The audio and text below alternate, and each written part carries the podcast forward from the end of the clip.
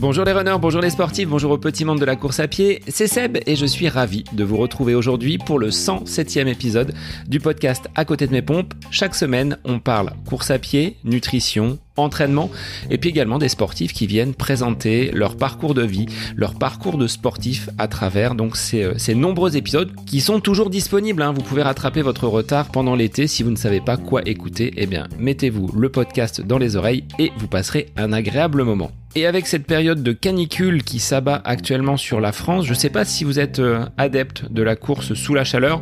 Euh, beaucoup d'entre vous me disent que c'est compliqué de trouver justement le bon moment pour aller courir. Bah, je vous invite à vous replonger dans l'épisode 51 enregistré avec euh, Fabrice Kuhn où l'on parle justement de cette adaptation à la chaleur. Et je pense que sur les prochaines années, c'est ce qu'il va falloir mettre en place pour que l'on puisse continuer à courir. C'est pas simple parce que le matin, parfois, il fait déjà très très chaud. En journée, ça paraît compliqué hein, sur la, pause de midi d'aller euh, affronter la chaleur, même si euh, ça fait partie des adaptations que l'on peut mettre en place. Et puis le soir, une fois que les, les, rues, les villages, les villes sont euh, gorgées de chaleur, bah, on sent que ça nous, nous revient de, de plein fouet. Donc c'est compliqué pour nos entraînements. En tout cas, prenez soin de vous et faites attention quand même avec cette pratique de la course à pied sous la chaleur. Il faut garder quand même du plaisir et ne pas forcément se mettre en danger. Alors, j'évoquais Fabrice Kuhn. Eh bien, il est présent dans l'épisode du jour aux côtés de Laurine Pinault, que vous avez déjà entendu donc sur euh, le podcast il y a quelques semaines. J'ai fait appel à ces deux experts pour traiter d'un sujet qui me touche, on va dire directement, euh, mais sur lequel vous allez pouvoir, je pense, rebondir et peut-être vous reconnaître, à savoir une consommation de sucre qui, à mon goût, est un petit peu trop élevée. Donc, pour euh, traiter de ce sujet, ben, j'ai fait appel à deux spécialistes, Laurine qui accompagne des sportifs sur le plan alimentaire et Fabrice qui est également lui aussi une pointure dans tout ce qui concerne l'alimentation.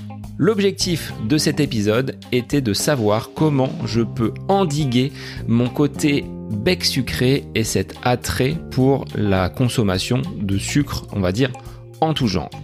En temps normal, quand mon activité physique et sportive est régulière, ça me pose beaucoup moins de soucis. Mais là, comme vous le savez, ayant été arrêté quelques semaines, voire euh, plusieurs mois en raison de cette blessure au dos, mon attrait pour l'alimentation sucrée s'est fait de plus en plus intense. Alors, ça se ressent sur la balance, hein, et même en visuel tout simplement. Quand on est beaucoup plus lourd, bah, les performances en course sont moindres, c'est autant de secondes euh, que l'on perd parce qu'il y a beaucoup plus de poids à traîner, c'est évident. Alors, l'objectif de cet épisode est tout d'abord de comprendre l'utilité du sucre pour le fonctionnement de notre corps, ensuite d'identifier les moments où cette consommation intempestive intervient. Vous voyez ce petit carré de chocolat qui vous fait de l'œil en regardant votre série confortablement installée dans votre canapé? Également d'établir une liste des effets négatifs que le sucre peut produire sur notre organisme. Enfin, de mettre tout simplement en place une stratégie pour limiter réguler la consommation de ces produits sucrés. Alors, avec mes experts, Laurine et Fabrice, nous établissons un plan d'action pour me permettre dans quelques semaines d'établir un bilan qui sera, je l'espère, satisfaisant et qui aura été parfois simple, parfois difficile à mettre en place car je ne m'attends pas forcément à une partie de plaisir. Je me mets euh, non pas en danger parce que c'est pour mon bien-être et ma santé, mais j'ai effectivement envie d'éradiquer ce bec sucré et de dire stop à cette consommation parfois outrancière de sucre. Alors c'est un épisode 100% conseil dans lequel vous allez peut-être vous reconnaître, vous allez peut-être apprendre également des choses, comme c'est le cas lorsque mes invités tels que Fabrice et Laurine peuvent intervenir. Il est temps pour moi de vous laisser savourer cet épisode intitulé Stop au sucre. C'est la thématique du podcast À côté de mes pompes cette semaine. Bonne écoute à vous. Bonsoir Laurine, bonsoir Fabrice, merci d'être les invités du podcast aujourd'hui. Mes experts sont donc de, retour aujourd'hui. Bah, je vais vous laisser vous présenter en commençant par, euh, par Laurine et puis ensuite Fabrice. Bonsoir, donc euh, je suis Laurine Pinault, naturopathe. Euh, au fur et à mesure des années de, pratique et puis aussi du fait de mon expérience personnelle de sportive, euh, j'ai développé une expertise en naturopathie mais appliquée aux sportifs. Donc c'est pour ça que j'ai créé il y a un an Vestiaire Naturel pour sensibiliser et accompagner les sportifs dans leur alimentation et leur bien-être au naturel. Fabrice, à ton tour. Alors bonjour, Fabrice Kuhn. Euh, bah, moi, je suis médecin du sport, je suis triathlète, trailer, et euh, donc j'écris plusieurs livres sur la nutrition. C'est un domaine qui m'intéresse particulièrement, la nutrition pour l'endurance. Euh, donc, ce que j'aime particulièrement faire, moi, c'est lire la science, la comprendre, l'appliquer, la tester, et puis l'expliquer et vous la proposer. Donc, bah, voilà mon credo. Alors, si j'ai fait appel à vous aujourd'hui, c'est que j'ai euh, comme vous le savez, subi un épisode d'arrêt dans ma pratique sportive avec une, une lombalgie qui euh, m'a tenu chaud pendant quelques semaines. Et euh, bah, je me suis rendu compte qu'en étant à l'arrêt, euh, j'avais tendance à moins bouger, à être à la maison un petit peu plus et à parfois donc aller titiller les, les sucreries et bah, tout ce que je pouvais trouver dans les placards, ce qui n'était pas forcément une bonne idée. Et au moment de la reprise donc de l'activité sportive, quelques kilos euh, se sont greffés donc sur la balance et ce qui est euh, problématique quand on pratique la course à pied puisque tout kilo ou tout gramme supplémentaire euh, bah, nous rend un petit peu moins performant. Donc j'ai fait appel à vous pour voir comment je peux sortir de ce schéma en limitant ma consommation de sucre et voir quels sont finalement les, dangers peut-être de ces sucreries et on va voir derrière euh, quelle stratégie adopter avec euh, euh, les, glucides et tout ce qui tourne autour du sucre. Je vous laisse m'expliquer pourquoi j'ai besoin, quand je suis à la maison et inactif, d'aller taper dans le paquet de bonbons ou dans la tablette de chocolat. Laurine, qu'est-ce que tu en penses? Ben, il y a plusieurs choses à voir par rapport aux, besoins de sucre. C'est vrai que déjà, dans ce que tu nous expliques, ou c'est lié au fait d'être à la maison, d'être inactif. Euh, il y a ce côté de, de la consommation de sucre pour compenser, euh, compenser une activité, compenser un, ennui momentané. et du coup, on a à travailler là-dessus. travailler sur le côté un petit peu de gestion émotionnelle en fait de cette de cette consommation là et comment on peut chercher à contrecarrer ça. Euh, bien sûr, en même temps, il y a le besoin euh, physique, physiologique de, de sucre euh, qui peut s'accentuer de plus en plus. Plus on en consomme, en général, plus euh, on en ressent le besoin. Ça dépend aussi de la qualité de ce qu'on consomme, mais c'est vrai qu'en en grignotage comme ça, en général, on, on va aller sur des sucres d'un peu moins bonne qualité, euh, ce qui fait qu'on a de plus en plus envie de consommer du sucre.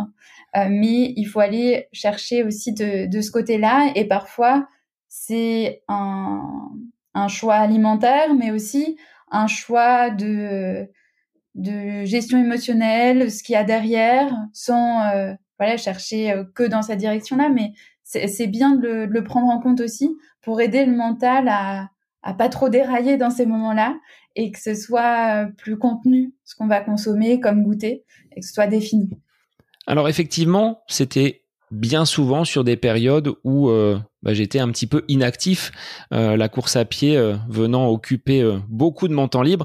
Quand je suis à la maison, notamment le, le, soir, une fois que les enfants sont couchés et qu'on se retrouve devant la télé, ben quelques minutes, une heure, une heure et demie après avoir mangé, cette envie de de, de sucrer. Comment l'explique, Fabrice, cette envie, ce besoin d'aller vers les choses sucrées? Alors en fait, il y a pas mal de, choses euh, physiologiques derrière tout ça. Il y a euh, y a, des, phénomènes hormonaux. Donc, euh, par exemple, quand tu es le soir, comme tu dis, le soir après avoir mangé, en fait, quand tu manges, tu as une sécrétion d'insuline. Hein. Enfin, de l'insuline, c'est l'hormone qui te permet de stocker, stocker les, glucides. Donc, qui, tu les stockes dans le muscle sous forme de glycogène, mais tu les stockes aussi sous forme de, de graisse, de lipides. en fait, c'est un phénomène qui date de l'évolution, en fait, qui date d'avant. C'est-à-dire que quand on était chasseur-cueilleur, on avait besoin de faire des réserves pour les, les, les périodes de, de, disette, on va dire, les périodes où tu trouvais rien à manger. Et donc, ton organisme a, prévu l'insuline qui te permet de stocker et de faire des réserves. Les glucides que tu as en trop, donc l'automne, quand il y a des fruits, euh, eh ben, tu vas avoir des aliments qui te font fabriquer qui vont sécréter pas mal d'insuline et qui vont te faire sécréter des réserves, préparer tes réserves pour l'hiver et tu vas faire du gras en fait pour l'hiver. Donc c'est un phénomène qui nous a sauvés. Euh, sauf que maintenant, cette insuline, tu la euh, sur stimule quand tu manges un repas un petit peu trop glucidique, un peu trop sucré entre guillemets, tu sécrètes pas mal d'insuline et derrière tu vas avoir une réaction où euh, tu vas avoir une baisse de la glycémie, c'est-à-dire ton taux de sucre dans le sang et tu as une hypoglycémie réactionnelle qu'on appelle, et ça, ça te donne faim. La, baisse de ta glycémie, de ton taux de sucre dans le sang te donne faim. Et c'est peut-être ça qui explique en partie la faim que tu retrouves après quand tu te détends le soir après avoir mangé. Ensuite, il y a d'autres phénomènes. On sait que par exemple, euh, le sucre, et en particulier le fructose, donc le fructose c'est le sucre que tu as dans les fruits, mais que tu retrouves aussi dans les préparations euh, à base de sirop de glucose, fructose, enfin tout, ce qui est préparation un peu industrialisée, euh, favorise la, sécrétion de dopamine. Et dopamine, c'est un neurotransmetteur qui te rend euh, joyeux, qui est le, neurotransmetteur de la récompense et du bien-être. Et donc, quand tu manges du sucre, tu ressens cette récompense et ce bien-être. Le problème, c'est que bah, tu as envie de retrouver cet état. Et donc, ça fait appel au sucre et ça te donne envie d'en remanger. Et l'autre problème, c'est que finalement, quand tu manges trop sucré, trop de fructose, eh ben, tu vas avoir euh, un peu comme une drogue, besoin d'en prendre plus parce que tu vas avoir un peu moins de, tu espèce d'avoir une résistance à la dopamine. Et donc, tu as besoin de fabriquer plus, de, manger plus pour retrouver cette sensation de, de récompense. Euh, donc voilà, c'est deux phénomènes qui expliquent que tu as envie de sucrer, tu as envie de faim. Tu as faim de sucrer en fait. Alors, comment on peut expliquer que quand je pratique une activité sportive et que je ne suis pas blessé, donc là c'est quelque chose qui revient 3, 4, 5 fois par semaine, j'ai pas cette envie et ce besoin d'aller vers le vers le sucré? On est vraiment que sur euh, quelque chose de, psychologique, Laurine? Alors, c'est pas vraiment psychologique. Euh, ce que Fabrice expliquait aussi sur les hormones, il y a une production qui se fait à l'effort et euh, du coup on a euh, par l'effort, par la pratique sportive, un bien-être qui est ressenti, qui nous satisfait et qu'on n'a plus quand on pratique plus le sport et auquel le corps est quand même habitué. et du coup, ça, ça lui manque en quelque sorte. Donc, il y a ce, besoin de combler ce manque-là qu'on va aller chercher par d'autres choses que, que le sport. Et c'est c'est quelque chose qu'on retrouve quand même souvent. C'est une vraie difficulté chez les sportifs, le, le moment de blessure ou le moment d'arrêt, euh, voire même chez certains qui, même sans blessure, n'arrivent pas à respecter les périodes d'arrêt qui seraient juste pour euh, se reposer et régénérer ce qui doit l'être. Donc, euh, c'est c'est pas tant psychologique que vraiment le fonctionnement hormonal de, de l'organisme et de ses sécrétions suivant euh, les sports, les intensités qu'on pratique, mais euh, aussi d'endorphines, euh, la présence de, de, sérotonine aussi, qui peut parfois manquer et qu'on va aller chercher à, à, déclencher par les consommations de sucre. ça, c'est quand je dis on va aller chercher à déclencher, c'est le, le, corps qui le fait tout seul sans qu'on maîtrise vraiment ça. Mais voilà, en fait, c'est un fonctionnement physiologique, le fond de, de ces envies-là, de ces envies-là, plus que psychologique, parce que même on le, on le voit parfois, on consomme euh, du, du, sucre ou autre aliment parce qu'il y a un gros moment de stress en fait. Et, euh, et là aussi, c'est des surproductions hormonales euh, qui peuvent créer des euh, phénomènes proches des hypoglycémies euh, parce qu'on on va capter le, le sucre pour qu'il soit utilisé pour gérer le, stress en question. Du coup, le, corps se retrouve en, manque, mais avec vraiment un, fonctionnement en dents de scie qui est, qui est assez délétère finalement euh, pour l'organisme et aussi pour la gestion de ses envies de sucre. Donc, euh, c'est très relié à ça. Quand je mets le nez finalement dans une tablette de chocolat, j'arrive pas forcément à euh, me stopper. Donc là, on est sur euh, des, pulsions, des, envies soudaines. C'est euh, c'est normal, ça? Oui, c'est normal. Il y a, il y a, il y a le, mais puis il y a aussi un plaisir gustatif aussi. Il faut pas le, le plaisir gustatif fait aussi partie de de la récompense. En fait, ça déclenche. il y a, y a, y a la sécrétion de dopamine qui est un, un truc physiologique de neurotransmetteurs qui est intime que tu, toi, tu ne perçois pas, mais il y a aussi ton plaisir gustatif qui entre en, compte. Euh, Et puis, bah voilà, tu joues avec cette récompense. Alors, l'autre chose aussi que tu pourrais avoir sur ce qui s'est passé pour toi, c'est que finalement, quand tu t'es transformé en sédentaire non sportif, parce que par la force des choses, tu as perturbé ton métabolisme et ton corps qui était habitué à consommer beaucoup de graisse, et eh ben il a parce que tu es sportif d'endurance, et eh ben il a perdu un peu de cette fonction et tu as consommé un peu plus de, de glucides et, euh, et ça te permet moins de tu as perdu probablement un peu de ta sensibilité à l'insuline et finalement tu te retrouves à, faire un peu plus en dents de scie au niveau des, de la glycémie et donc de l'insuline. Et tout ça, ça transforme un petit peu, ça donne un peu plus faim. Euh, c'est aussi un, intérêt du sport, c'est que ça te permet de réguler ta faim en, rendant ton corps plus sensible à l'insuline. C'est-à-dire que, en fait, quand tu vas manger, euh, quand tu as fait du sport, le sucre que tu vas manger euh, va aller directement dans le muscle euh, et va moins jouer sur le reste. Alors que si tu es sédentaire, bah, ton muscle il est il a pas travaillé, donc il a pas baissé son glycogène musculaire, donc il a moins d'impédance, d'appétence pour le pour le sucre, et, et, et, ça permet, ça modifie ton métabolisme. Alors je m'en suis rendu compte parce que en étant sédentaire, comme tu le dis, non sportif, euh, mon assiette n'était pas forcément moins chargée. Donc je mangeais finalement autant. C'est là le, piège peut-être de garder finalement en période de, de, blessure ou d'arrêt euh, de la pratique sportive le même euh, volume et le même bol alimentaire. Laurine, qu'est-ce que tu en penses? C'est c'est quelque chose qui est très adapté euh, parce que à la fois oui c'est le piège, on aurait besoin d'un peu moins, euh, et en même temps il peut se poser la question aussi de combien de temps le corps met à, prendre un, autre métabolisme, mais de toute façon il va quand même consommer moins par jour. Euh, et après il y a quand même à gérer en même temps ce côté de frustration, et c'est là dans à la fois la vision de pourquoi on a consommé plus de sucre, et euh, comment on va faire pour en consommer moins, euh, que c'est important euh, de de bien pouvoir gérer cette frustration-là et de pas tomber dans une frustration trop importante. Parce que justement, avec l'arrêt sportif, il y a déjà une frustration. si on diminue l'assiette, mais vraiment dans la frustration, c'est peut-être pas tout à fait la bonne méthode de dire je consomme moins, j'ai besoin de moins. Euh, mais ça peut être une occasion de euh, consommer euh, mieux et de faire en sorte que le, le corps ait besoin de moins.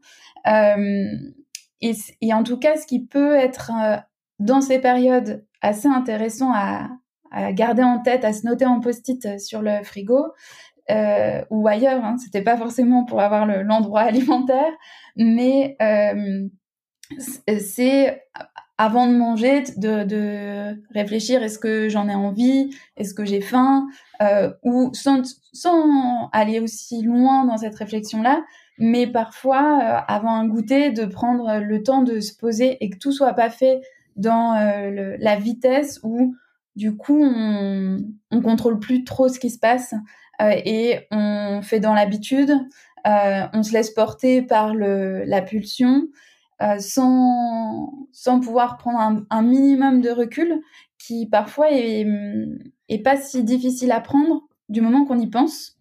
Euh, et le plus difficile, c'est souvent d'y penser en fait, à à pas enchaîner comme ça, mais euh, à peut-être avoir un, exercice de respiration avant de prendre son goûter qui permet de prendre un peu de recul. Et souvent, ça aide les personnes à avoir une consommation qui est plus raisonnable, et plus adapté à leur vrai ressenti du moment. Alors on verra justement hein, sur euh, les stratégies à adopter, mm. comment euh, organiser peut-être ces collations euh, et le goûter, et puis également sur le petit déjeuner, qui sont les deux finalement repas qui pour moi sont, je pense, les plus problématiques. Sur un, un, repas du midi ou du soir, je pense que j'arrive plutôt bien à gérer, mais vous allez me donner également vos conseils. Avant bah, d'attaquer justement cette stratégie pour euh, éradiquer ce que j'appelle mon bec sucré, Fabrice, est-ce que tu peux rappeler les, euh, différentes formes de, sucre que l'on peut, euh, peut trouver et quelle est leur utilité pour le corps? On m'a toujours dit que pour avancer, le cerveau avait besoin d'oxygène et de sucre. Est-ce que c'est vrai? Alors oui, alors si on va reprendre un peu de terminologie, on va pas parler de sucre, on va parler de glucides. Ou de carbohydrates. Et parmi ces glucides, on en a plusieurs formes. Avant, on les classait sous forme de complexe ou simple, mais finalement, ça traduit pas réellement l'impact que ça a sur notre organisme. Ce qui traduit l'impact que ça a sur organisme, c'est plutôt l'index glycémique. L'index glycémique, ça se mesure en donnant à chacun, enfin à des, à des cobayes entre guillemets, 50 grammes de glucides sous la forme de bah, soit de pommes de terre, de pâtes ou de, de bananes ou ce que tu veux, et de voir à quelle vitesse et à quelle intensité monte la glycémie, c'est-à-dire le taux de sucre dans le sang, enfin de glucose dans le sang. Euh, et ça, ça nous permet d'avoir des aliments à index glycémique bas, entre guillemets sucre lent, mais on préfère le, le terme d'index glycémique bas, modéré, index glycémique modéré, et sucre rapide entre guillemets, euh, index glycémique élevé. Et euh, comme je te disais, ça euh, ne dépend pas de la savoir si c'est un, sucre complexe ou un sucre simple. Un sucre simple, par exemple, le fructose est un sucre simple et un index glycémique bas à 20, et de la baguette est un sucre, enfin un, un, un sucre complexe, on va dire un glucide complexe, et a un index glycémique très élevé à 95. Donc tu vois, euh, tu peux avoir un aliment à index glycémique très élevé et qui est un sucre simple, et à l'inverse, un aliment à index glycémique bas qui est un sucre euh, complexe. Donc voilà, c'est les, les, principes formes, de, de, de glucides. Alors, faut savoir qu'en gros, les euh, aliments à index glycémique bas, c'est tous les légumes, certains euh, les légumineuses. Index glycémique élevé, euh, ce sont euh, toutes les sucreries, ce sont euh, les sodas, ce sont certaines les pâtes, c'est index glycémique modéré. Les fruits, c'est plutôt index glycémique modéré. Donc voilà, tu à peu près la, la vision d'ensemble. Alors au niveau des pâtes, je crois que si euh, on tarde un petit peu à les sortir de l'eau, est-ce qu'ils peuvent euh, virer d'index glycémique bas à quelque chose de beaucoup plus euh, beaucoup plus élevé? Alors ça, tu vas passer de modéré à élevé, oui. En fait, si tu veux modifier l'index glycémique de ton repas, de tes aliments, tu peux le faire. Il faut que pour diminuer l'index glycémique, il faut que tu aies une cuisson al dente. Il faut que tu aies un, un, tu peux rajouter de l'huile, de l'huile d'olive avec les pâtes, ça va diminuer ton index glycémique. Euh, et tu peux rajouter un peu de vinaigre ou un peu de jus de citron. Alors pas avec les pâtes, hein, parce que les pâtes euh, au vinaigre c'est peut-être pas terrible.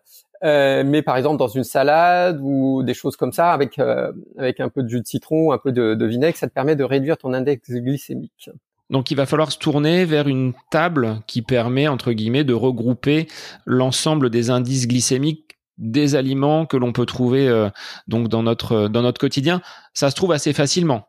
Oui, ça se trouve facilement. Il y a un site qui répertorie euh, tous les aliments, qui c'est un site australien parce que c'est une équipe australienne euh, qui s'en occupe. C'est le docteur Brand Miller et ça s'appelle glycémiqueindex.com. Alors c'est en anglais. Mais par contre, ça regroupe toutes les études parce que l'index glycémique, c'est vraiment quelque chose qui se mesure dans la vie réelle et c'est c'est vraiment l'intérêt de ce chose-là, c'est que tu mesures l'impact réel. C'est pas c'est pas une imagination, c'est vraiment que tu mesures au niveau d'un panel de gens ce que ça donne. Euh, ce que je disais, l'autre chose, c'est que de transformer un, aliment, ça modifie son index glycémique. Par exemple, si tu prends des pommes de terre, euh, elles vont avoir, si tu les mets en purée, elles vont avoir un index glycémique très élevé. Si tu les fais cuire à la vapeur et que tu les laisses refroidir, l'amidon va se reformer et tu vas avoir un index glycémique plus bas. Donc la transformation modifie l'index glycémique. Donc manger vrai permet d'avoir un index glycémique un petit peu moins élevé. Alors, Laurine, quels seraient les premiers euh, gestes, les, premières mesures à prendre pour euh, que je puisse éradiquer donc euh, ce bec sucré et retrouver un poids de forme ou du moins celui qui me permet entre guillemets parce que ça ça pourrait faire ça pourrait faire l'objet d'un autre épisode ce qui me permet justement ce poids d'être au meilleur de ma forme avec des performances qui sont, on va dire, assez intéressantes. Quels sont ces premiers gestes? Les premiers gestes, c'est euh, déjà que les repas, les principaux repas, donc petit déjeuner, repas du midi, repas du soir, euh, comportent pas ou en toute, toute petite quantité d'index glycémique trop haut. justement pour éviter d'avoir ces pics de glycémie qui entraînent après des sensations de faim. Hein. La, la, glycémie va redescendre plus bas que les sensations de faim et de fatigue, ce qui est assez problématique. Et là, on rentre vraiment dans une spirale de, de frustration au niveau de la consommation. Donc ça, c'est un des, une des premières choses à faire et où souvent on se rend compte que déjà il y a un déséquilibre dans les repas. Euh, parce que le petit déjeuner, tu disais que ça pouvait être pour toi un moment problématique, mais c'est vrai que souvent il y a une consommation de sucre index glycémique haut au petit déjeuner, euh, alors que c'est le premier repas de la journée et il devrait euh, nous permettre de tenir quand même assez longtemps. Donc on devrait miser plutôt sur des index glycémiques modérés et même bas. Donc ça, c'est une première chose à faire, repérer ces repas où on a euh, ces sucres à index glycémique qui sont hauts. Donc euh, très souvent, hein, ce, que, je vois, c'est euh, la confiture le matin, les céréales industrielles avec du sucre. Ça, c'est les principales erreurs. et après, au repas, c'est les desserts des repas. alors il y a la, consommation aussi de glucides trop raffinés au repas, des personnes qui mangent beaucoup de de pâte blanche, de pain blanc, voilà, des, des, choses qui déjà ont un index glycémique plus haut. En changeant et en allant vers des céréales qui sont plutôt demi-complètes ou complètes, euh, on arrive à baisser un petit peu l'index glycémique global du repas. Euh, en, en, apportant, comme disait Fabrice, aussi des corps gras dans le repas et des bons gras, on amène aussi euh, des éléments qui permettent d'abaisser l'index glycémique et qui en plus vont contribuer à la sensation de satiété à, à long terme.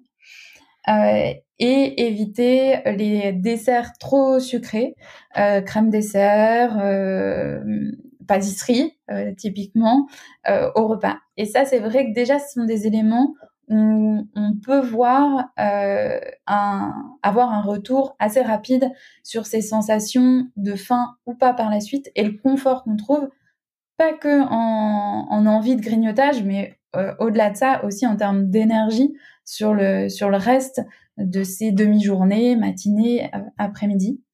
Euh, ça, pour moi, c'est un élément vraiment principal pour, euh, pour commencer à réguler déjà la glycémie et ses envies de sucrer. C'est indispensable. Et comme, comme je disais un peu plus tôt aussi, quand vraiment on a identifié qu'il y avait un, un, une consommation par compensation, notamment c'est souvent les consommations d'après-midi ou du soir, euh, où c'est euh, associé euh, à l'ennui, mais aussi associé à un moment de détente. C'est je me détends, c'est le moment où je prends ce petit truc sucré. et ben d'arriver à, à, le percevoir, à, à, en faire une exception quand même de, de temps en temps. Hein. Je, rentre là vraiment dans le conseil quotidien, mais euh, aussi euh, à peut-être trouver d'autres outils qui peuvent permettre de de gérer ces moments de d'ennui, de stress intense, euh, de moral bas ou autre qui qu'on gère par la nourriture, alors que on pourrait avoir d'autres outils pour les gérer. Euh, donc c'est vrai que moi, en, termes de technique de euh, respiration assez simple, souvent je conseille de faire au moins une séance de cohérence cardiaque. C'est une pratique qui, de respiration qui est assez facile à faire. On trouve plein de plein de vidéos sur YouTube ou autre et ça permet de le faire sans trop réfléchir. Ça dure cinq minutes, donc c'est mentalement possible de le faire.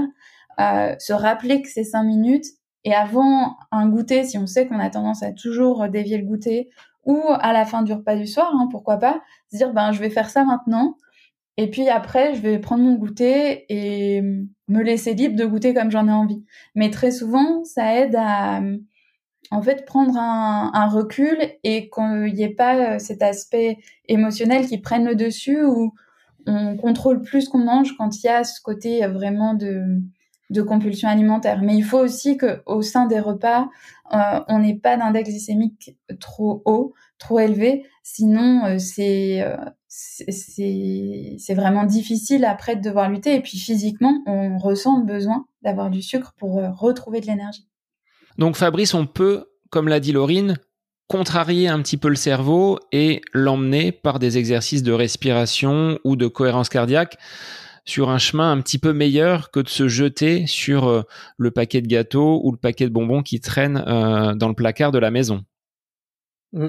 Alors tout à fait. Alors pour compléter ce qu'a dit Laurine, pour la cohérence cardiaque, il y a des applications pour smartphone qui sont qui sont bien faites et qui te permettent de, de faire ça assez facilement et qui permettent à tout le monde d'y avoir accès. Alors moi, ma technique, euh, c'est plutôt de s'activer en fait euh, au moment où tu devrais manger, euh, où tu as faim, ou si tu veux, ça te permet de faire autre chose. Et c'est vrai que tu sais qu'il m'arrive de faire des séquences où je m'entraîne plusieurs fois dans la journée sans manger. Et mon moyen pour éviter cette sensation de faim, qui est en fait une partie, une grande partie de la faim, elle est sociale. C'est-à-dire qu'on t'a habitué à manger à cette heure-là, et tu manges à cette heure-là, pas parce que tu as faim, mais parce que tu es habitué. Et euh, le fait de faire du jeûne intermittent de temps en temps et de faire des séquences comme ça, ça te permet de, de déceler un peu mieux ce qui est réellement ta faim et de comprendre un peu mieux. Parce qu'en en fait, finalement, dans notre société où on mange matin, midi et soir, euh, on n'a pas le temps d'avoir faim, on n'a pas le temps de comprendre ce qu'est réellement la faim. Alors, euh, donc de mon côté, c'est euh, plutôt euh, trouver une activité. Alors, c'est vrai que moi, comme toi, j'étais un bec sucré jusqu'à il y a quelques temps, là, j'ai arrêté depuis un bout de temps, hein.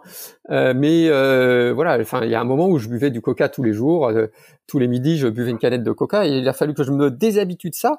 Et donc, il y a une partie du goût aussi, c'est que euh, tu sens plus, tu t'es tellement habitué à manger sucré que tu perds cette sensation d'avoir du sucre. Et donc, bah, je mettais trois sucres dans un mug de thé, et finalement, du jour au lendemain, j'ai arrêté et euh, ça me permet de retrouver le goût des aliments parce que du coup tu te retrouves avec une boisson qui a un vrai goût, qui est pas, tu n'as pas le goût du sucre. Et maintenant, si tu mets du sucre dans mon thé, je trouve ça horrible. Euh, et ce qui m'a permis aussi de diminuer le sucre dans les euh, dans les gâteaux, c'est-à-dire que quand il y a une recette de gâteau, déjà j'en mange pas beaucoup, mais maintenant euh, je diminue de moitié le sucre qu'il y a dans la recette. Donc il y a vraiment aussi, il va falloir se prendre conscience que le début est difficile, mais que tu te déshabitues de ce goût du sucre pour retrouver le goût naturel des vrais aliments. Euh, donc voilà, moi c'est les deux techniques que, que j'ai utilisées pour réussir à me débarrasser, de ce de ce goût du sucré. Alors toi pour le euh, le thé, j'arrive à le prendre ça naturellement sans, sans sucre. Les yaourts, pareil, je peux les prendre euh, nature.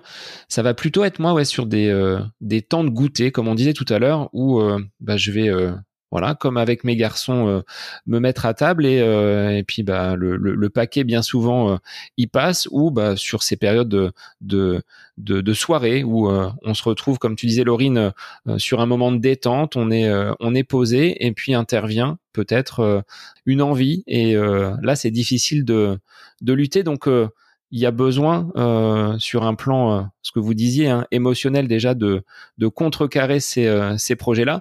Être actif le soir et glisser une activité à ce moment-là, c'est un peu plus compliqué. Là, avec un podcast ce soir, comme on enregistre, bon bah j'ai pas cette envie-là. Je suis avec vous et je suis en pleine conscience, concentré avec avec vous, mes invités. Donc là, il y aura pas cette envie-là. Après, bah, je vais euh, tenir compte bien évidemment de euh, vos remarques, de, vos conseils. Mais euh, pour revenir justement sur le, petit déjeuner, Laurine, est-ce que tu valides, comme Fabrice, le, jeûne intermittent On voit beaucoup sur les réseaux fleurir que l'on peut aisément jeûner le, petit déjeuner parce qu'on n'en aurait pas besoin. Qu'est-ce que l'on peut dire sur ça aux auditeurs? Moi, mon avis, euh, il est en effet que, c'est possible. Il faut, après, c'est adapté à, chaque cas particulier parce qu'on a des personnes, voilà, si on le dit trop vite, ça peut être pris euh, sur différents modèles d'alimentation et de, d'entraînement. on a des personnes qui s'entraînent que le matin. ça peut, sur certaines, certaines personnes, être problématique de faire des entraînements que à jeun. Euh, la, physiologie est entraînée différemment. Donc voilà, c'est adapté quand même aux besoins. Euh, c'est suivant le moment où on s'entraîne dans la journée. Est-ce que c'est plus le petit déjeuner, le repas du soir? Euh, Est-ce que ça convient vraiment au métabolisme de la personne? Il y a des personnes qui, qui ont une, forte dépendance au sucre et euh, passer d'un mode à un autre, c'est très compliqué. Ça peut mettre le corps dans un stress assez important. Euh, donc, il faut le faire au bon moment. Euh, ça coûte rien non plus de le, de le tester déjà quelques jours et de voir si on met le corps en stress ou pas, euh, comment ça se passe. Mais euh, c'est une pratique qui a, qui a du sens dans de nombreuses situations, ça c'est sûr. du moment attention où les autres repas euh, compensent en termes d'apport le repas qui est, enlevé. Euh, parce que ça, par contre, c'est quelque chose qu'on voit aussi souvent, c'est que du coup, le repas qui est enlevé, les apports sont pas compensés à d'autres moments, euh, notamment en termes d'apport de protéines, par exemple.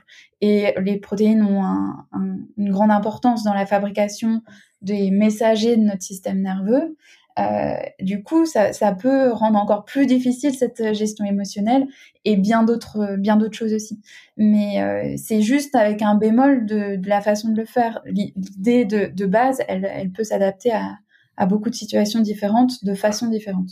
Fabrice, sur le, le jeûne intermittent, toi qui euh, es habitué à l'ultra distance avec euh, bah, peut-être des, séances très matinales, je te laisse la, la parole. Alors moi, j'utilise le jeûne intermittent euh, avec nuance, c'est-à-dire que en fait, euh, comme je te disais, il faut apprendre à connaître ta faim. Il y a des matins, je me lève, je vais m'entraîner, j'ai pas faim. Euh, alors ce qui m'arrive souvent pour moi, c'est je vais nager le matin de bonne heure. il y a des fois, je me lève le matin, j'ai pas faim, bah je mange pas, je vais m'entraîner. il y a des fois, j'ai faim, je mange, mais parce que je suis habitué à écouter ma faim maintenant. après, sur les protéines, c'est ça qui peut poser souci. Laurine a raison alors, il y a, y a, y a les neurotransmetteurs, mais aussi la, synthèse des, protéines musculaires hein, de, tes muscles. Et euh, on se rend compte que euh, on a besoin d'avoir un apport protéique au moins à trois reprises par jour. Et donc, si tu zappes le petit déj à chaque fois, ça pose un souci, surtout s'il y a des grosses séances. Euh, donc, tu peux éventuellement prendre, euh, t'entraîner à jeun et puis prendre petite ration de protéines juste derrière. Donc, ça te fait un espèce de de, jeûne intermittent, mais un petit peu modéré. Ça te fait un jeûne intermittent sur les glucides parce que tu vas manger que des protéines. Tu peux manger des œufs, par exemple, avec un peu de lipides. Euh, L'autre problème de sauter le petit déjeuner, c'est qu'il y a des études qui se sont rendues compte que si tu ne prenais pas ton petit déjeuner et que tu devais faire du fractionné à l'entraînement le soir, bah ça limitait tes capacités d'entraînement à faire du fractionné et donc tu peux limiter la, la, la qualité finalement d'une séance. Euh, donc si tu prévends du fractionné le soir, évite de sauter ton petit déj. Donc je pense que c'est des choses que tu peux utiliser avec nuance, euh, pas systématiquement, euh, mais mais ça te permet aussi de te rendre compte de comment fonctionne ton organisme, de comprendre ta faim, euh, de comprendre que t'as pas besoin systématiquement de manger euh, à chaque repas. Euh, donc c'est des, des choses un peu explorer ton organisme et comprendre comment tu fonctionnes. Ça, je trouve que c'est aussi intéressant. Alors, est-ce que des personnes qui viendraient à bannir les glucides de leur alimentation s'exposent à des risques. On voit fleurir hein, des, euh, des méthodes soi-disant miraculeuses euh, pour perdre du poids où on dit bah, vous stoppez les, glucides. Là, je vous entends euh, vrombir derrière vos micros. Vas-y, Fabrice. Si tu te passes de, de, glucides, finalement, tu te retrouves le régime cétogène. Si, en gros, manger moins de 50 grammes de glucides par jour, tu te retrouves au régime cétogène, c'est-à-dire que ton organisme va fonctionner euh, sur un, un, mode de secours et euh, il va produire des corps cétoniques, d'où le nom régime cétogène, à partir des graisses. Euh, et ces cétones sont produits dans le foie. L'avantage de, des cétones, c'est que euh, ils vont permettre de servir de carburant à ton cerveau. Comme tu l'avais dit tout à l'heure en introduction, euh, ton cerveau il ne fonctionne qu'aux glucides et pas aux graisses. Euh, sauf qu'il est capable de fonctionner avec des cétones. Et donc c'est l'intérêt du régime cétonique, c'est que euh, cétogène, pardon, c'est que finalement ton organisme trouve un moyen de fonctionner de secours tout à fait adapté. Alors il y a certaines personnes qui se trouvent formidablement bien avec le régime cétogène, mais pas tout le monde. Donc c'est quelque chose que tu peux tester, qui est assez, euh, qui mérite d'avoir un accompagnement parce qu'il faut des connaissances en nutrition assez évoluées, parce qu'il va falloir remplacer les glucides que tu ne manges pas par des graisses pour avoir ta, ration calorique suffisante et ne pas te retrouver avec euh, des conséquences. Il va falloir que tu te ressentes sur certains minéraux ou vitamines que tu ne trouveras pas euh, dans ce régime cétogène, alors où tu trouveras moins, par exemple, la vitamine C, parce que en régime cétogène, tu limites les fruits, par exemple. Euh, donc c'est un mode de fonctionnement acceptable, euh, qui est d'ailleurs utilisé dans certaines pour lutter contre certaines maladies. On se rend compte que c'est efficace pour stabiliser certaines épilepsies rebelles au traitement. On se rend compte que finalement, ça aurait peut-être un certain impact sur certains cancers, pas tous. Alors, faut pas rentrer tous en régime cétogène. Euh, que ça pourrait avoir un impact euh, dans la maladie d'Alzheimer, mais c'est quelque chose qui est quand même assez compliqué à organiser, mais qui est, est plausible. Et au niveau sportif, euh, certains sportifs qui courent euh, au régime cétogène sont capables de tenir des heures et des heures en ne mangeant rien. Ça te permet de résoudre ton problème de d'intolérance aux glucides à l'effort. Euh, alors que d'autres sont fortement perturbés par ce régime cétogène et perdent leur capacité à accélérer. C'est-à-dire que si tu fais un trail, tu vas être capable de courir longtemps, mais si tu dois grimper une bosse ou si tu dois faire un sprint, bah tu vas te retrouver un peu limité. Donc c'est un moyen de secours acceptable. Donc à prendre avec euh, avec quand même des précautions si on veut se lancer dans cette alimentation, on va dire pauvre, voire totalement dénuée de, de glucides. Mais est-ce que la consommation excessive de sucre peut provoquer des blessures. Laurine, est-ce que tu as rencontré, toi, des sportifs qui, en ayant euh, une trop grande consommation de, sucre, et pas forcément du bon sucre, peuvent s'exposer à des euh, tendinites, à des pathologies euh, de ce type? Alors c'est une longue chaîne qui, voilà, faire le lien direct sucre blessure, c'est pas forcément quelque chose d'évident comme ça. Euh, c'est problématique euh, parce que euh, par la, chaîne de transformation des, sucres, on a souvent une augmentation de, l'inflammation quand il y a des surconsommations sur, de sucre, mais plutôt des inflammations qu'on appelle de bas grade, donc c'est-à-dire des inflammations de fond de l'organisme qui peuvent toucher la sphère musculaire ostéo-articulaire, mais aussi digestive, chez la femme, les organes génitaux, euh, c'est fréquent qu'il y ait des liens aussi. donc, faire le lien aussi direct que ça, manger trop de sucre provoque des blessures, moi, en tout cas, je je le ferai pas aussi simplement que ça. Mais en effet, on rentre dans un contexte qui est plutôt sur un terrain qui est plutôt favorable à de l'inflammation.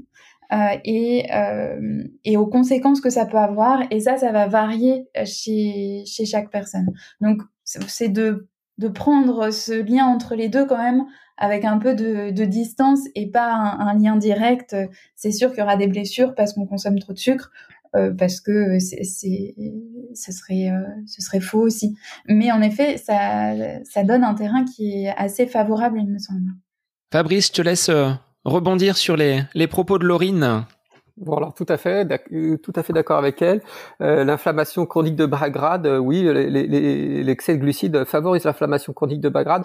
Or, l'inflammation chronique de bas grade, elle est source de nombreuses maladies. Elle participe à la genèse des cancers, ça participe à la genèse des maladies cardiovasculaires, ça participe à la maladie, à la genèse des maladies neurodégénératives comme la maladie d'Alzheimer, pardon. Euh, donc, euh, bah, on, est, on est des sportifs, on n'a pas envie de se blesser, mais on est des êtres humains aussi, et on n'a pas envie d'être malade. Et euh, donc, il faut, il faut mettre les deux en compte. Et euh, j'ai l'habitude de dire que justement, il faut vraiment comprendre que nos performances ne doivent pas se faire au détriment de notre santé, et qu'on est à la fois sportif et humain, et qu'il faut qu'on s'occupe à la fois de notre santé et de nos performances. Euh, donc euh, oui, il faut, se méfier de ces, de ces, des excès de glucides. Puis en, plus, un excès de glucides, ça va surstimuler ton insuline. Or, j'ai expliqué tout à l'heure que l'insuline, c'est l'hormone du stockage. Qui dit stockage, c'est que tu vas stocker du gras. Tu vas stocker du gras euh, dans ton ventre. Le gras du ventre est pro-inflammatoire, il favorise l'inflammation de bas grade. Et on, rentre dans le circuit de, de la maladie. Donc euh, oui, il faut se méfier des excès de glucides. Alors, comment faire pour se débarrasser justement de cette graisse que j'ai pu euh, accumuler en quelques semaines de sédentarité et de repos sportif? Ça repasse donc là par une activité physique qui est euh, un peu plus soutenue. Mais est-ce que le sommeil peut avoir un impact sur euh, cette prise de poids et sur ces kilos qui sont venus s'ajouter sur la balance au fil des semaines? Laurine, je te laisse la parole. Oui, comme euh, alors c'est des réponses là qui sont très vagues à chaque fois, mais c'est aussi pour euh, montrer la complexité parfois de certaines problématiques. Euh, le sommeil, bien sûr, peut avoir un, un, impact. Le stress a un impact très important puisque en fait, en, en, état de stress, on sécrète plus de cortisol, qui va faire sécréter plus d'insuline et faire stocker plus, comme le disait Fabrice. Donc, euh, on stresse, un mauvais sommeil. Et pourquoi on a un mauvais sommeil? Est-ce que c'est parce que l'alimentation au repas du soir est mauvaise? Est-ce que c'est parce que on, est en état de stress, en hypernervosité? Voilà. Essayez de comprendre un petit peu. C'est pas toujours euh, évident. Hein. Parfois, ça prend un peu de temps à comprendre sa, problématique. plus on commence tôt à observer euh, les moments où on a des troubles, plus on va comprendre vite, mais euh, ça peut ça peut vraiment prendre du, temps de comprendre ce qui est en jeu. Euh, mais le, sommeil peut avoir un impact, euh, bien sûr, parce qu'il a, un impact sur le sur le, la régénération de l'organisme et le, la, régénération du, cycle de fabrication de, de messages nerveux. Donc, on, si le sommeil est mauvais, il y a aussi d'autres choses qui entrent en compte souvent. Il faut voir quoi, parce que ça, ça peut avoir un impact sur la prise de poids aussi. Et euh, un mauvais sommeil fait aussi que le lendemain, on est moins apte à bien gérer son stress. Euh, donc voilà, petit à petit, il y a un cercle qui n'est pas très vertueux qui se, qui se met en place et qui peut, euh, qui peut agir dessus. Il y a beaucoup de choses qui peuvent agir sur une prise de poids. Euh, donc, euh, arriver à recoller les différents éléments, euh, c'est important. Fabrice, parce que je sais que tu es quelqu'un qui, qui aime se coucher tôt. non pas que tu sois un couche tôt, mais tu aimes justement te coucher tôt. Quel est ton avis sur cet aspect du sommeil et ce lien que l'on peut faire avec l'alimentation et le poids? Alors, je suis un couche-tôt, donc voilà, j'aime me coucher tôt j'aime avoir mon compte de sommeil, mais par contre, je suis lève-tôt aussi. Euh, mais le, sommeil est fondamental, comme l'a dit Laurine, euh, manquer de sommeil, ça favorise la prise de poids, manquer de sommeil, ça favorise les blessures sportives. Euh, le problème, c'est qu'en France, enfin, je pense que dans d'autres pays aussi d'ailleurs, le sommeil est parfois mal perçu. c'est vrai qu'en général, quand je dis que je me couche tôt, il peut y avoir des, des moqueries parfois. Bon, ça me passe au-dessus hein, parce que je sais que c'est important pour ma santé. Mais euh, le, le, sommeil est mal perçu, la sieste est mal perçue. Hein. Euh, euh moi, j'ai travaillé ce matin et j'ai fait une sieste après-midi. Euh, c'est vrai que certains euh, perçoivent ça mal, mais, mais, le sommeil est vraiment important et malheureusement délaissé. la plupart des gens n'ont pas leur compte de sommeil. D'ailleurs, souvent euh, beaucoup de personnes sont obligées de boire du café le matin pour se réveiller. Et eh ben, c'est peut-être signe qu'il euh, faudrait peut-être dormir un peu plus, se coucher un peu plus tard, ne pas regarder la télé, euh, avoir son moment de calme le soir. D'ailleurs, ça permet de lutter contre le grignotage. je pense qu'effectivement, redonner sa vraie valeur au sommeil, et, et c'est pas six heures qu'il faut par nuit, c'est bien plus, permettrait de lutter contre beaucoup de maladies, contre le surpoids et toutes ses conséquences, contre le risque de blessure chez le sportif. Euh, alors, enfin, le sommeil doit retrouver sa vraie valeur, doit être favorisé et doit être même, euh, c'est un geste de bienveillance pour votre santé de dormir suffisamment. Alors, quelles seraient les, les autres euh, pathologies, les, les risques auxquels on peut s'exposer avec, alors pas que le, manque de sommeil, mais une surconsommation de sucre. Si ça dure vraiment dans euh, dans le temps et qu'on n'arrive pas à se sortir de ce cercle un petit peu euh, malsain avec une consommation à outrance de, de produits sucrés, qu'est-ce qui peut nous nous arriver? Qu'est-ce que va entre guillemets euh, faire notre corps? Alors comme comme on a vu ensemble tout à l'heure, tu vas avoir une sursécrétion d'insuline. Qui dit sursécrétion d'insuline dit inflammation chronique qui dit euh, sursécrétion d'insuline dit euh, fabrication de gras, de graisse viscérale, et c'est surtout cette graisse viscérale qui est euh, dangereuse pour notre santé. Hein. C'est euh, d'ailleurs le, tour de la taille, le tour de, la, taille du tour de ventre est un, un, un facteur de, de, risque de maladie cardiovasculaire. et tout ça, donc ça va favoriser certains cancers, certaines, le diabète, certaines maladies neurodégénératives. Ça va mais tout ça, c'est des, c'est comme le disait euh, Laurine, ce sont des cheminements longs. C'est vraiment des choses qui se font euh, par une multitude de réactions biochimiques et euh, tout ça est un petit peu entremêlé, donc c'est pas une trace directe. Euh, mais voilà, ça, favorise énormément de, maladies dites de civilisation finalement, hein. Euh, parce que euh, on utilise, on surutilise cette insuline qui finalement perd son rôle de, de qu'elle avait quand on était des chasseurs-cueilleurs et qui est surutilisé à notre détriment. Alors, on va voir le, le plan d'action maintenant. Euh, Fabrice, tu pourras me faire une ordonnance peut-être pour euh, une prescription euh, de préconisation alimentaire. Mon grand-père avait pour habitude de dire un sac vide, ça ne tient pas debout. Donc le matin, pour lui, le petit déjeuner était primordial. On a vu tout à l'heure qu'on pouvait, en fonction bah, de notre activité, de notre ressenti, parfois le sauter quel serait, Laurine, pour toi, un, petit déjeuner équilibré où le sucre aurait une part un petit peu moins importante que nos sociétés occidentales ne veulent lui accorder aujourd'hui avec, tu l'as dit, euh, les euh, viennoiseries, alors pain au chocolat ou chocolatine, ça dépend des régions, et puis ces céréales, on va dire, euh, très industrielles. Qu'est-ce que l'on doit mettre et qu'est-ce que je vais devoir mettre dans les semaines à venir pour justement endiguer et euh, stopper cette spirale un petit peu trop sucrée Alors sur le petit déjeuner, euh, on cherche à apporter en fait du, gras et des protéines, plutôt des bons gras euh, qui seraient plus riches en oméga 3.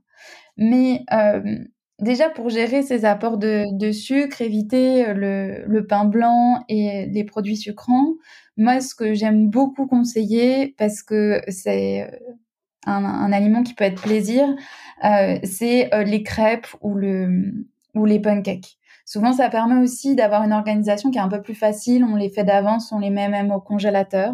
La seule chose, c'est de les faire avec des farines qui soient plutôt demi-complètes ou complètes. Euh, si on peut varier avec d'autres farines que le blé, c'est tant mieux. Mais déjà, ça peut être une première étape avoir des farines demi-complètes complètes.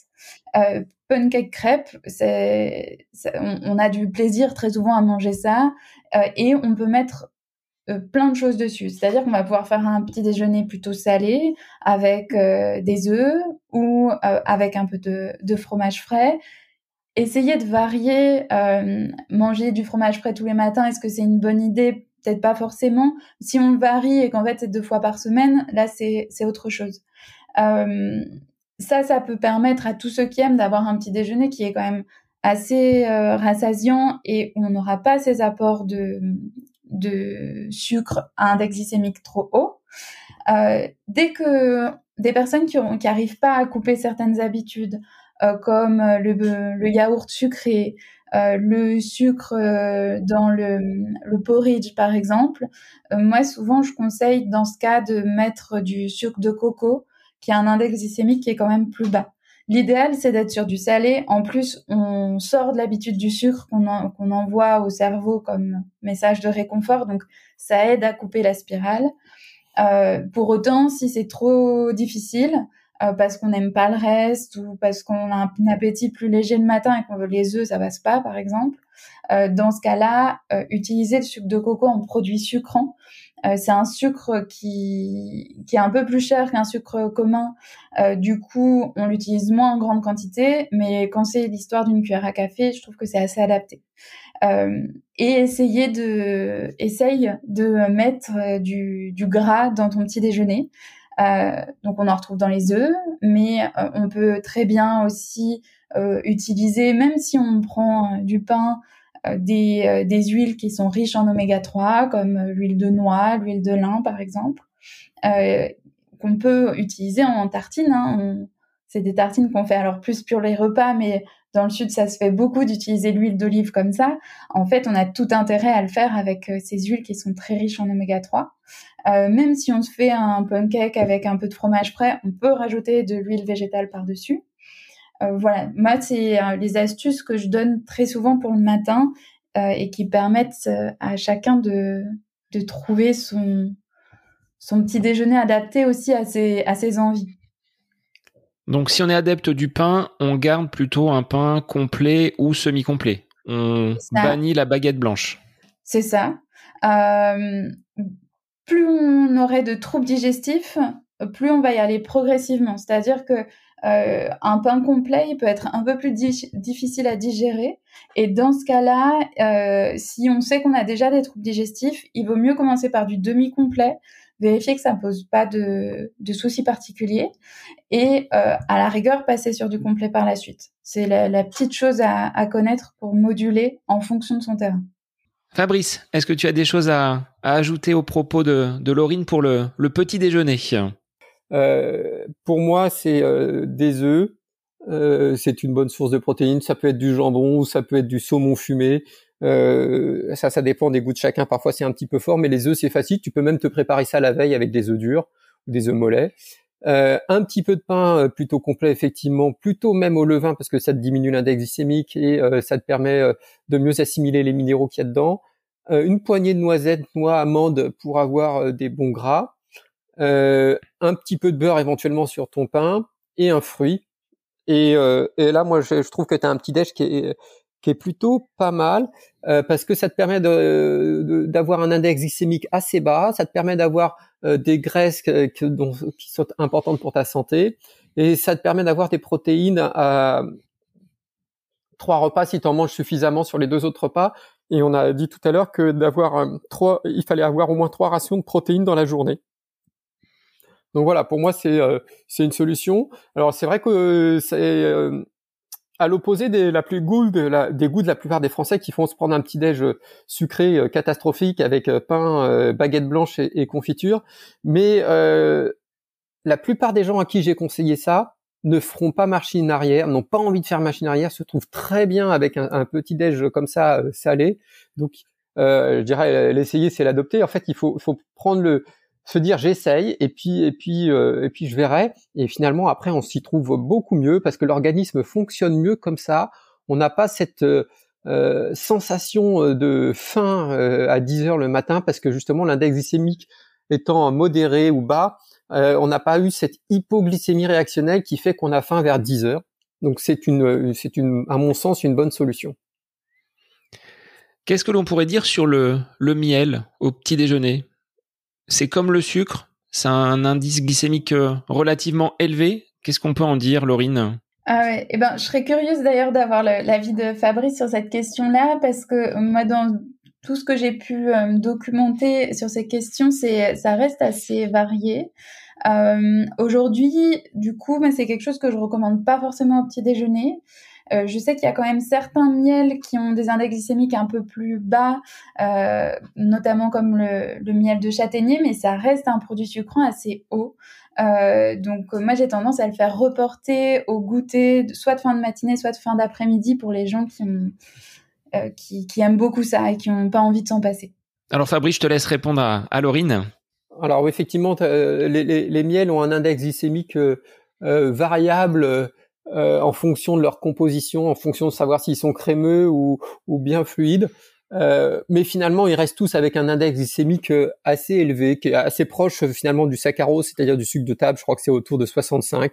Alors, tu as une petite, une petite fourchette de, de variété, mais ça reste, ça reste du sucre. Euh, ça reste avec un index glycémique modéré haut. donc oui, c'est quand même un aliment dont il faut se méfier. Euh, qui peut avoir d'autres vertus en fonction de, du type de miel que c'est, euh, mais ça reste, euh, ça reste un aliment sucré. Et puis, et puis ça te conserve cette habitude au sucre, donc ça te permet pas au goût sucré. Donc c'est pas quelque chose qui va te permettre d'enlever ton ton bec sucré. C'est-à-dire que tu vas tu vas l'habituer à autre chose, mais tu vas pas le le tu vas pas l'effacer en fait. Donc euh, je suis d'accord avec Laurine, moi j'ai vraiment l'habitude de me méfier du miel. Alors euh, c'est sympa de temps en temps, mais il faut pas en abuser. Sur le repas du midi, Là, je disais, il y avait un petit peu moins quand même de, difficultés. Euh, je serais plutôt à privilégier un morceau de fromage qu'un dessert. Est-ce qu'il y a des préconisations sur euh, ce, cette pause, cette pause déjeuner du midi, Laurine Là, souvent, les, grandes problématiques, c'est euh, quand il y a beaucoup de, de glucides euh, raffinés, c'est-à-dire des, des farines blanches, pain blanc, pâtes blanches, euh, qui ont un index glycémique qui est quand même assez haut, encore plus si c'est surcuit et, et du coup qui peuvent faire qu'en fait on ne tient pas très longtemps en termes d'énergie. Donc c'est souvent ça le point principal à regarder en dehors du dessert, euh, mais tu disais que tu étais moins sur du sucré là-dessus. Euh, pour le midi, c'est ouais, moi c'est ce que je t'inviterais à regarder si tu penses qu'il y a beaucoup de choses blanches que tu manges. Est-ce que pour le soir, euh, Fabrice, on a la même stratégie que le midi? C'est-à-dire, on va euh, essayer de limiter, comme l'a dit Laurine, tout ce qui est farine à index glycémique élevé, parce que la nuit, est-ce que c'est si bon que cela de, charger en glucides? Alors oui, c'est la même stratégie. de toute façon, il faut éviter de surstimuler l'insuline. Euh, la seule exception, c'est un petit peu le, goûter, parce que finalement, quand tu as euh, la sécrétion d'insuline euh, au moment du goûter, tu vas avoir une, la fabrication de tryptophane qui va être favorisée, de sérotonine et de mélatonine surtout, qui va te permettre de t'endormir plus facilement. Après, je rajouterais que sur le repas du midi et du soir, mieux vaut commencer le repas par des légumes euh, parce que ça te permet de diminuer la réponse insulinique euh, à ton repas. Euh, donc, essaye de commencer tes repas du midi et du soir par bah, des crudités ou des légumes, et surtout ne commence pas par les féculents. Mais sinon, c'est la même stratégie le midi et le soir. Pour le goûter, quel serait finalement votre goûter idéal? On va commencer par Laurine, puis on écoutera le, goûter idéal de Fabrice par la suite. Goûter idéal, déjà c'est c'est le moment de se faire plaisir. Donc, euh, si en plus on est sur une phase de démarrage où euh, on a quelques changements sur les autres repas, ce qu'on a enlevé et qui nous a vraiment manqué, ça peut être le moment de plaisir pour éviter d'être trop dans la frustration. Après, euh, c'est ça va être ces chocolats, bananes et, et, fruits secs oléagineux type noisettes, amandes. L'idée étant en effet, comme le, disait Fabrice juste avant, d'apporter un peu de sucre à ces moments euh, et euh, de, de, stimuler ces productions de sérotonine qui vont être importantes. C'est le, le, moment où le corps les, les demande aussi, donc on répond à un besoin et c'est important, c'est dans cette gestion du sucre de se dire bon ben euh, c'est pas juste je me, je me prive pour me priver, mais c'est à, quel besoin je réponds en, en mangeant euh, telle ou telle chose. Est-ce que c'est un besoin physiologique, émotionnel euh, et, et, du coup, c'est en, en, répondant petit à petit à ces questions qu'on arrive à enrayer ces envies-là sans tomber dans une frustration trop intense. Alors justement, Laurine, pour rebondir sur le fruit que tu as cité, la banane. En fonction de sa maturité, est-ce qu'elle va avoir les mêmes euh, apports sur le plan euh, nutritionnel? Euh, Alors sur le plan de la glycémie, en tout cas, c'est vrai qu'une banane qui est mûre, voire trop mûre, va avoir un index glycémique qui est quand même plutôt haut.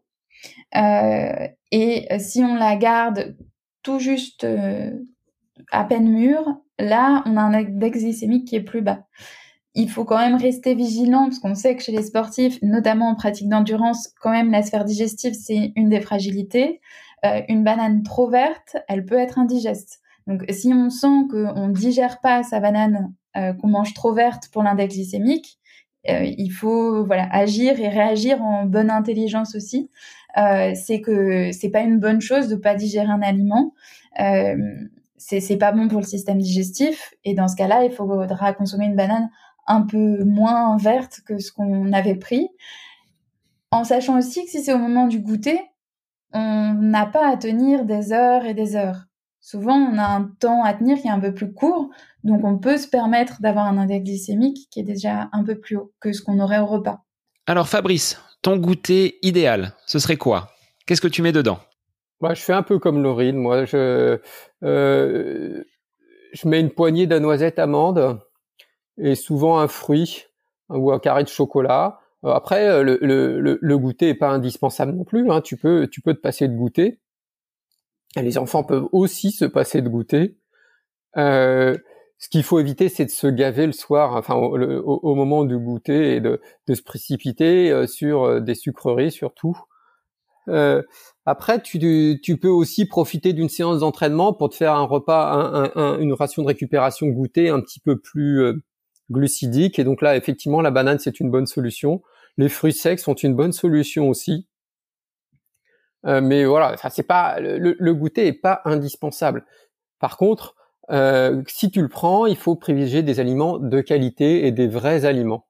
Euh, on va éviter tout ce qui est quand même sucrerie, même si on a la sécrétion de, sérotonine, mais on, va éviter quand même les sucreries et les sucres raffinés. Pour le soir, est-ce que la stratégie pour euh, finalement tromper encore un petit peu le, cerveau, même s'il est suffisamment malin, ce serait pas de dire bah, je prends mon dessert avec un timing un petit peu éloigné du repas. C'est-à-dire, euh, je sais pas, on finit le, repas à 20h30 et je prendrai mon dessert, mon yaourt, mon fruit qu'à 21h, 21h30 avec un petit peu de, de décalage par rapport au, repas. Est-ce que ça peut être une stratégie pour euh, éviter le craquage de, milieu de soirée que l'on peut avoir et que j'ai pu avoir et que j'ai encore euh, au moment d'être dans, le canapé? Alors moi, je pense que c'est une mauvaise idée. Euh, tu prends ton repas, tu le finis et, et tu ne remanges pas après. On s'est rendu compte que il est important pour la santé, un peu sur le modèle du jeûne intermittent, d'avoir un, une période assez longue entre euh, deux repas, donc entre ton repas du soir et ton petit déjeuner. Donc j'aurais même tendance à te dire de prendre ton repas du soir, ton dîner plus tôt, euh, et ne mange pas derrière pour laisser justement ton insuline au repos le plus longtemps possible durant le soir, la nuit. Euh, ça te permettra de dormir mieux et ça permettra à ton organisme de mieux se régénérer. Donc moi je dirais non, pas de tu manges tout d'un coup, le soir plutôt et rien après. Alors un, docteur qui intervient sur le podcast, qui est spécialisé dans la nutrition, nous a dit avec Laurine juste avant d'enregistrer qu'il avait pris un petit carré de chocolat. Alors est-ce que c'est autorisé ça quand même? Oui, c'est autorisé, c'est ce que je fais parce que c'est mon, mon moment de, de, plaisir et de discussion, mais j'essaie de le prendre assez rapidement après le repas et c'est pas quelque chose que je cale euh, tard le soir, c'est vraiment quelque chose que je prends assez rapidement après le repas et euh, sans abus, sauf euh, il m'arrive comme tout le monde de tomber un peu dedans des fois, euh, mais assez proche du repas et surtout en essayant de manger de bonne heure. Donc ça, ça fait partie des, des préconisations. Alors, euh, Laurine, pour les semaines à venir, quel va être mon, mon programme? Qu'est-ce que vous me conseillez de mettre en place? Est-ce que tu m'encouragerais à noter. Peut-être ces, euh, ces, ces plats, ces, ces menus que je peux entre guillemets mettre euh, dans, dans mon quotidien au niveau des repas. Est-ce que ça c'est une stratégie pour euh, peut-être avoir conscience de ce que j'ai pu de ce que j'ai pu manger? Repérer peut-être les moments de craquage, comment je vais procéder? Parce que là je m'engage devant les auditeurs et vous reviendrez hein, pour un épisode bilan dans, dans quelques semaines. Et puis on verra dans combien de semaines vous préconisez parce que le changement, il va pas se faire du jour au lendemain, mais euh, au quotidien, comment je mets en place? Est-ce qu'il faut que je note, que je pointe et que je consigne euh, ces, prises alimentaires? Euh, moi, je trouve ce qui est important, c'est pour pouvoir déjà commencer, c'est de savoir ce que tu vas faire. Tu vois, là, tu as eu plusieurs idées de petit déjeuner, de goûter, et bien te dire, ok, ben moi c'est ce petit déjeuner qui me tente, les autres pas trop. Euh, ça va être difficile pour moi, alors je vais au plus facile. Le, noter et du coup déjà pouvoir faire tes courses en fonction, parce qu'en fait, si ça reste du flou, c'est plus difficile à passer le pas. Donc, te dire, ok, je vais faire ça, euh, et au goûter, je vais prendre ça. Euh, comme ça, c'est défini pour toi et c'est un peu plus simple. T'as pas besoin d'y réfléchir. Du coup, tu es aussi un peu moins soumis aux pulsions. Ça, c'est pour commencer.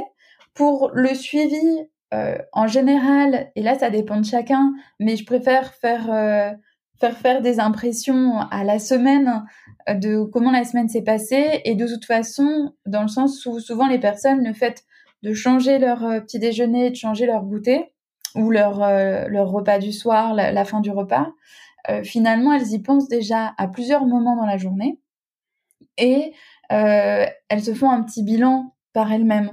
Est-ce que ça c'était facile ou pas? Et à la semaine, c'est de se dire bon ben euh, première semaine, qu'est-ce que j'ai vraiment mis en place? Euh, Est-ce que ça m'a été bénéfique? C'est-à-dire que déjà en termes de d'énergie générale, je me suis sentie mieux. Euh, est-ce que ça a été facile ou pas? Ça, je trouve que c'est un, un, un élément qui est vraiment à noter. Ça peut être un petit peu plus difficile les premières semaines, mais ça doit se faciliter par la suite. Euh, donc c'est un élément aussi d'évaluation de à quel point entre guillemets notre dépendance au sucre euh, est en train de passer ou pas. Euh, et voilà, moi souvent je le préconise plus à la semaine qu'à la journée. Pour autant, parfois, pas forcément sur des périodes longues, mais une, une, fois que tu as un peu pris le rythme et que tu as une semaine type où ton entraînement est, est celui que tu as souvent, euh, ça peut être intéressant de le noter à la journée pour que tu as un peu, arrives à vraiment retracer euh, ce que hum, tes impressions que tu as eues dans ta vie quotidienne et dans ton effort et euh, comment comment ça a un impact dessus.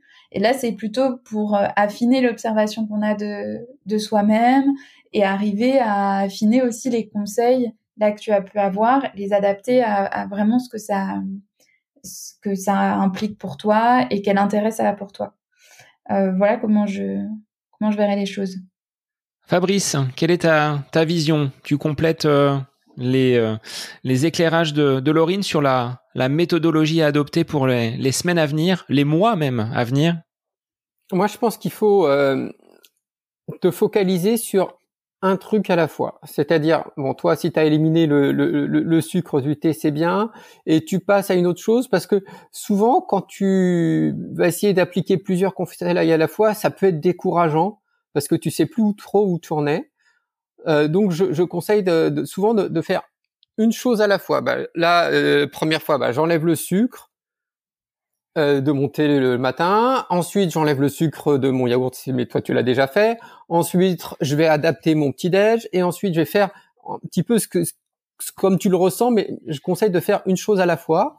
Ensuite, la deuxième chose, c'est qu'il va falloir être patient et il va falloir te dire que finalement, ton goût euh, va se modifier et au fur et à mesure, tu vas, ton palais va se s'habituer à manger moins sucré et ça sera bien plus facile pour toi. Donc voilà, je, pense qu'il faut être radical à chaque fois, mais une une chose par une chose et surtout patient et progressif il y a un aspect dont on n'a pas parlé, c'est l'hydratation. Donc là, il y a euh, ben, tout ce qu'on disait, hein, les sodas et autres.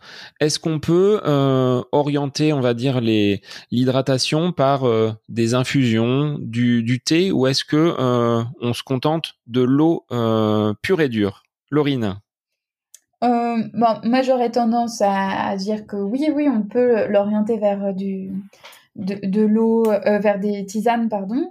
Euh, ça n'empêche pas de boire de l'eau claire, c'est pas remplacer l'eau qu'on devrait boire par des tisanes. Après, euh, le, thé, c'est à voir parce que on, va plutôt le garder quand même pour le la, matinée aussi euh, par rapport à la théine qui peut avoir un effet excitant en fonction des personnes. Donc si on doit privilégier quelque chose, ce serait plutôt certaines tisanes. Et là, ça peut être, euh, c'est ça tombe assez bien, mais ça peut être une petite astuce. Euh, c'est à chacun de trouver ce qui, ce qui lui plaît et ce qui va être facile. Mais moi, je sais que ça m'a beaucoup aidé sur le, sur le soir, notamment, euh, pour arrêter de manger après le repas. en fait, de prendre une, une tisane il y a certaines euh, tisanes qui ont un goût qui est quand même un petit peu euh, sucré, qui peut euh, permettre de d'amener ce côté réconfortant au cerveau, de le tromper un certain temps, notamment tout ce qui est à base de cannelle, de réglisse. On a l'intérêt, du coup, d'apporter ce message-là. Alors ça paraît beaucoup moins fou que la pâtisserie en, en, fin de repas, mais ça peut être aussi un un petit défi de se dire bon ben je prends ma tisane si j'ai encore faim ou encore très très envie de ça après je, je le prends et euh, on va s'apercevoir très souvent que ça aide à terminer le repas parce que finalement on, on la prend en regardant quelque chose ou en lisant et on, on passe cet moment de fin de repas où on n'avait pas envie de s'arrêter. Donc euh, ça peut être une astuce qui, qui, qui marche chez certains. Euh, voilà, mais quand même boire aussi de l'eau euh, pour euh, pour pas avoir que des tisanes et puis pour pas avoir non plus trop de quantité, ça peut avoir un côté diurétique qui est plus ou moins intéressant. Fabrice, ton, ton regard toi sur sur l'hydratation, l'eau claire, je pense que c'est la meilleure des boissons en tout cas à, intégrer pour pour son corps. Oui, tout à fait. Euh, il faut boire suffisamment dans la journée. On ne sait pas quelle quantité exactement finalement parce qu'il n'y a pas d'étude qui est décidée, enfin qui nous ait déterminé une, quantité suffisante.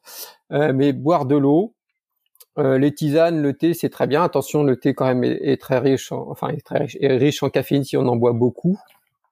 Hein, la théine, c'est de la caféine. les tisanes, c'est une bonne idée. Tout ça, le thé, les tisanes sont, apportent des antioxydants qui sont qui sont bénéfiques pour notre santé. Alors attention à boire trop le soir parce que euh, finalement, euh, comme c'est diurétique, ça peut vous faire courir aux toilettes toute la nuit, donc ça c'est pas une bonne solution. Aussi, on revient à l'importance de la qualité du sommeil dont on a parlé tout à l'heure. Euh, mais voilà, par contre, effectivement, on va éviter tout ce qui est jus de fruits, même si ils ont parfois eu cette connotation santé. mais on évite les jus de fruits et surtout les sodas, bien entendu. Alors, on se donne rendez-vous dans combien de temps, chers experts, Laurine, Fabrice, pour faire un, bilan et que ce soit euh, suffisamment probant? Et qu'est-ce que je vais devoir observer comme, euh, comme signe? Est-ce que je me contente de la balance ou est-ce que, comme tu le disais Fabrice tout à l'heure, le tour de taille a quand même son importance et euh, la, la, silhouette, ce que le miroir va me, va me renvoyer? Alors, pour moi, le plus important, c'est est-ce que ton organisme il est fonctionnel? Euh, si ton organisme est fonctionnel, si tu te sens bien, si tu te sens performant, si ton organisme fonctionne bien, tu vas aller utiliser les graisses tu vas fondre, ta silhouette va fondre et ton poids va diminuer.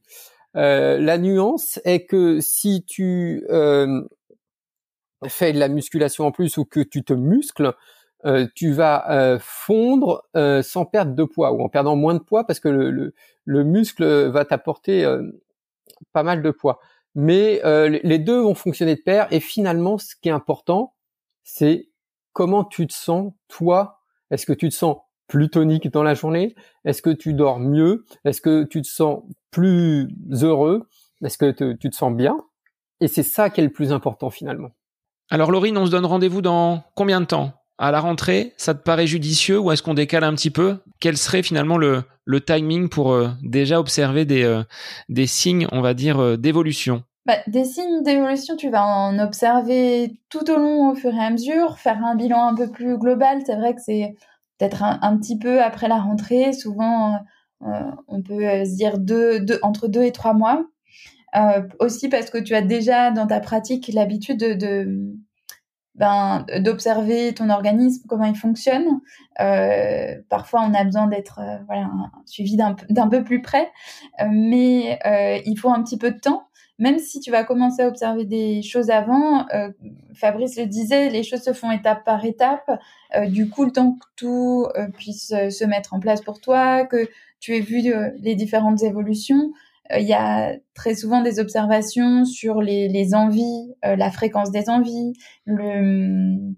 l'énergie et le, poids qui prend déjà un peu plus de temps à, être euh, visible, euh, mais par contre plus durable aussi. Donc il faut un peu de temps quand même pour l'observer. En effet, euh, la rentrée, voire un petit peu après, ça me semble pas mal. Eh ben, le rendez-vous est pris pour un, un, retour de mes deux experts, Laurine et Fabrice, sur, sur le podcast. Quelle est votre actualité, Fabrice, sur un plan sportif? Est-ce que ça va mieux parce que tu as été euh, tu as été blessé, et tu n'as pas pu prendre part au marathon des sables? Alors, euh, quels seront tes, tes, futurs objectifs pour 2022, pour cette fin d'année? Alors, euh, sportivement, je pars ce week-end pour faire le Alpha Ironman des Sables d'Olonne. Je vais en septembre tester un nouveau format de course, un triathlon sur 24 heures, donc 3 heures de natation, 12 heures de vélo et 9 heures de course. Je suis en train de travailler à la réédition de Paléophyte, euh, où j'ai apporté beaucoup de nouveautés. Et je prépare un autre livre euh, pour l'année prochaine. Euh, on en saura un petit peu plus plus tard. voilà mes actualités. Très bien. Est-ce que tu pars en vacances en Espagne pour affronter la chaleur Oui, oui, oui, euh, je vais partir euh, probablement un petit peu en montagne euh, pour aller courir un peu en montagne, et puis profiter de randonnée en montagne avec la famille. Et puis je vais aller en Espagne profiter un peu du soleil et m'entraîner à la chaleur, comme j'aime le faire, courir le midi. Laurine, de ton côté, en termes d'actu, que ce soit professionnel ou, ou sportive, quel sera le ton de cette fin d'année 2022 eh bien, moi, j'arrive sur la, fin de la première année de Vestiaire Naturel, à la fin de l'été. Donc, euh, ça va être euh, l'occasion d'un bilan et puis de pouvoir voir ce que je continue à proposer pour l'année suivante, euh, en fonction de ce qui aura intéressé, plus ou moins, et d'adapter tout ça. et puis sportivement, alors j'ai pas les objectifs de Fabrice, mais je continue. Moi, je suis assez multiple à faire pas mal de choses différentes. Euh, un peu embêtée par un genou pour la course. Du coup, pour le moment, je, commence à tester un peu le, vélo et, euh, et en montagne autour de chez moi, il y a de quoi faire. Donc euh, voilà, c'est assez varié. Je crois que je fais un sport différent par jour de la semaine, mais c'est ce qui me plaît aujourd'hui dans ma pratique sportive.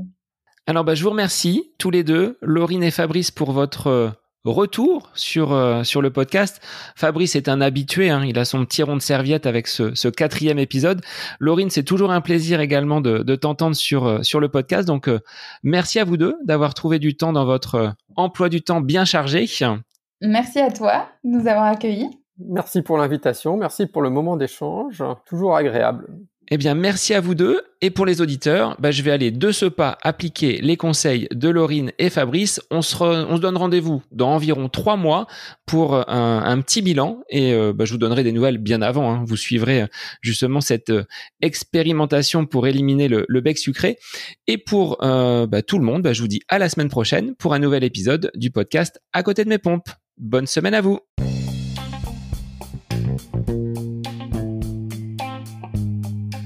J'espère que cet épisode avec invité vous aura plu. Je vous remercie infiniment de votre écoute. Pour euh, faire remonter le podcast dans les classements, je vous invite à laissez une petite évaluation sur Apple Podcast, 5 étoiles, un petit commentaire, ça me fera énormément plaisir et vous permettrez au podcast d'être remonté, diffusé, euh, déployé sur euh, ces différentes plateformes de façon euh, bah, plus importante encore qu'il n'est actuellement. Et puis je vous invite à me retrouver sur les différents réseaux, hein, Facebook, Instagram. Laissez votre petit message, votre commentaire, ça me fait plaisir d'échanger avec vous. Si vous avez des questions, si vous voulez voilà, échanger sur quelconque sujet en lien avec la course à pied, mais pas que, parce que le sport c'est une philosophie de vie et c'est une passion qui nous anime de façon commune, donc n'hésitez pas à venir échanger avec moi. Sur ce, je vous souhaite une bonne fin de semaine, un bon week-end et je vous dis à la semaine prochaine pour un nouvel épisode du podcast à côté de mes pompes.